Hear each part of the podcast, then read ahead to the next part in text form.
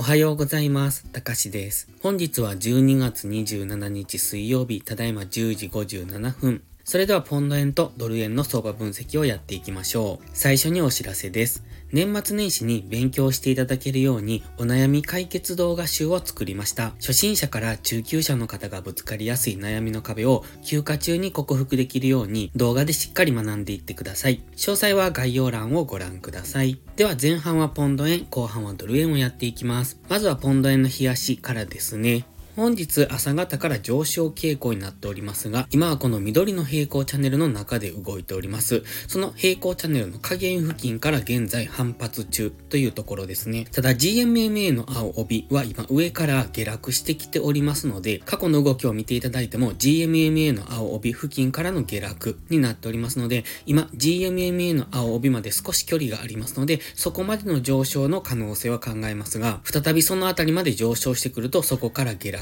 というそういう動き方の想定ができます。現在 GMMA の青帯がだいたい183円少し上ぐらいにありますので、結構上昇幅としてはあるんですね。ただインジケーターは方向感なく動いておりますので、現在地から GMMA の青帯まで上昇する可能性はありますが、当然今平行チャンネルの下限付近に張り付いておりますので、ここからもう一段下げてくるということも考えられます。その場合はピンク丸の安値ですね。ここに白い水平線を引いてますが、178円ぐらい、そのあたりまでの下落の可能性、もしくは上昇するのであれば GMMA の青帯ぐらいまでというところ、現在は平行チャンネルの下限で反発している雰囲気ですので、ここから GMMA ぐらいまで上昇する可能性はありますが、その辺は買い足のトレンドに乗っていくのがいいと思います。現在は上昇も下落もどちらもしやすいところにあるということはお忘れのないようにお願いします。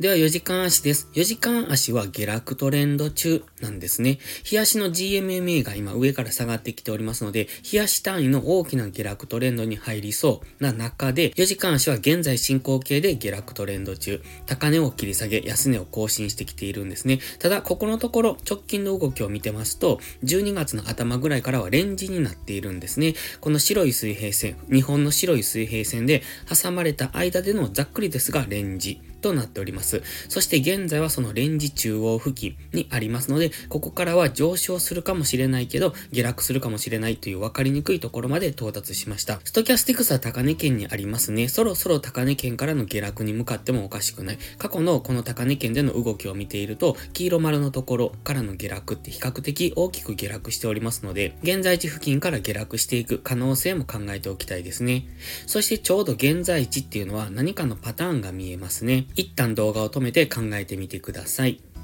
では答えですが、ここ3尊ですね。こんな感じの3尊がイメージできますので、今3尊の右肩を作りに行っているのかなという感じ。ちょうど左肩付近まで今朝方の上昇で上がってきましたので、ここからは下落していく可能性を考えておきたいです。ちょうどストキャスティクスも高値圏に来ておりますので、そろそろ下落してもおかしくないのかなとは感じますが、ただ今朝方から強みに上昇してきてますので、上抜けるということも考えられます。上抜けた場合はこのオレンジの水平線ですね。182.8ぐらいまでの上昇を考えておきたいです。そうすると先ほど日足で言っておりました日足の GMMA そのあたりまで下落してきておりますので、オレンジの水平線ぐらいまで上昇していけば、そこからは日足単位の下落に再び入ってくる可能性を考えておきたい。なので本日は現在地から 182.8 まで上昇できるのか、それとも現在地から3尊を描いて下落するのかっていうところを見ておけるといいと思います。では1時間足です。1時間足にはさらにもう1本線を足しております。ちょうど3尊の左肩と言っていたこの部分ですね。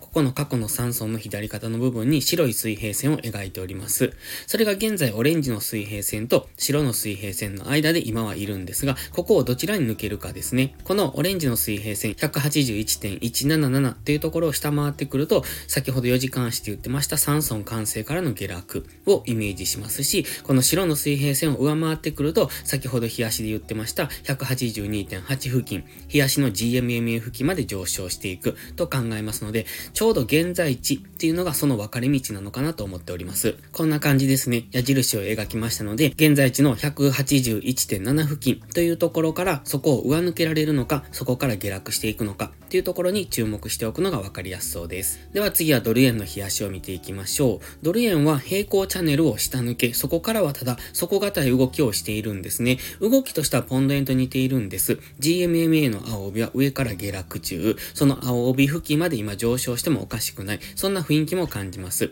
底堅い動きはしているんですが、上値もかなり重そう。ここのところずっとローソク足は小さいですよね。ですので本日も一旦上昇は1時間足単位で上昇してきたんですけれども、明確な動きにつながるかどうかっていうとちょっと微妙な感じもします。インジケーターはこちらも方向感がありません。ただMACDがゴールデンクロスしてきてますので、ここから上昇していくかもしれませんが、ちょっと上値が重いので一度下落してからの上昇みたいな動きをしてくる可能性も考えておきたいですね。では4時間足です。日足では一旦上昇しそうな雰囲気も感じるんですが、4時間足を見ていると上昇したところにはすぐトレンドラインがありますので、ちょっとその辺は気になるところです。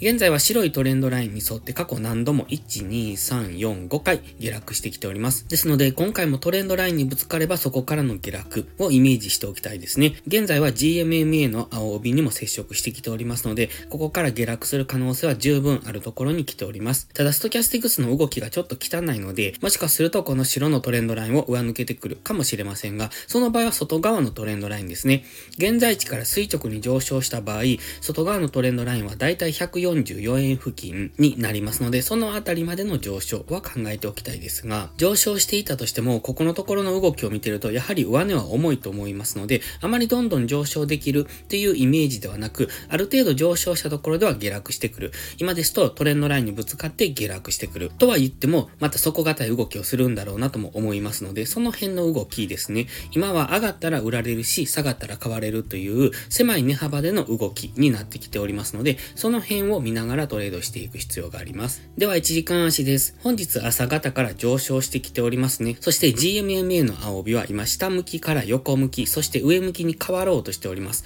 ただ先ほど言った4時間足のトレンドラインもすぐ上にありますので、現在地から上昇してくれば 143.3 付近ですね。そのあたりまでの上昇余地はあるんですが、その辺付近まで上昇してくれば今度は4時間足単位の大きな下落が入りやすいポイントに来ますので、今は短期的に上昇してきてますが、上昇したところは売られやすい。そして先ほど言いましたように、ここ最近の動きを見ていてもかなり底堅い動きをしてますので、下がったところは買われやすい。そういう相場になっておりますので、目線をコロコロ変えながら、上がったところでは売りを検討、下がったところでは買いを検討。ですので、どんどん上昇するとか、どんどん下落するという、そういうイメージではなくて、上昇すれば次は売りポイントを探していって、下落すれば買いポイントを探すという、そういう感じのトレードをしていくとやりやすいかもしれませんね。ただ年末そして月末ですので、無理なトレードは極力控えていくのがいいと思います。それでは本日は以上です。この動画が分かりやすいと思ったらいいねとチャンネル登録をお願いします。そして最後にお知らせです。ノートのメンバーシップ会員を募集中です。毎朝更新の相場分析に加え、週末には分かりやすいスキルアップ動画を投稿しています。FX で勝てるかどうかは知識量の違いが決め手です。週末動画でどんどんその知識を蓄えていってください。FX を基礎から学びたい、知識レベルを上げたい、そんな方のお悩みを解決します。また、ノートでは有料マガジンを含め、複数の視聴プランをご用意しております。ノート限定の掲示板機能では、リアルタイムな相場のコメントも投稿してます。ノートメンバーシップは初月無料ですので、ご入会を検討されるなら月初めがお得です。また、限定動画だけをご希望なら YouTube メンバーシップでもご視聴いただけます。詳細は概要欄をご覧ください。それでは本日も最後までご視聴ありがとうございました。たかしでした。バイバイ。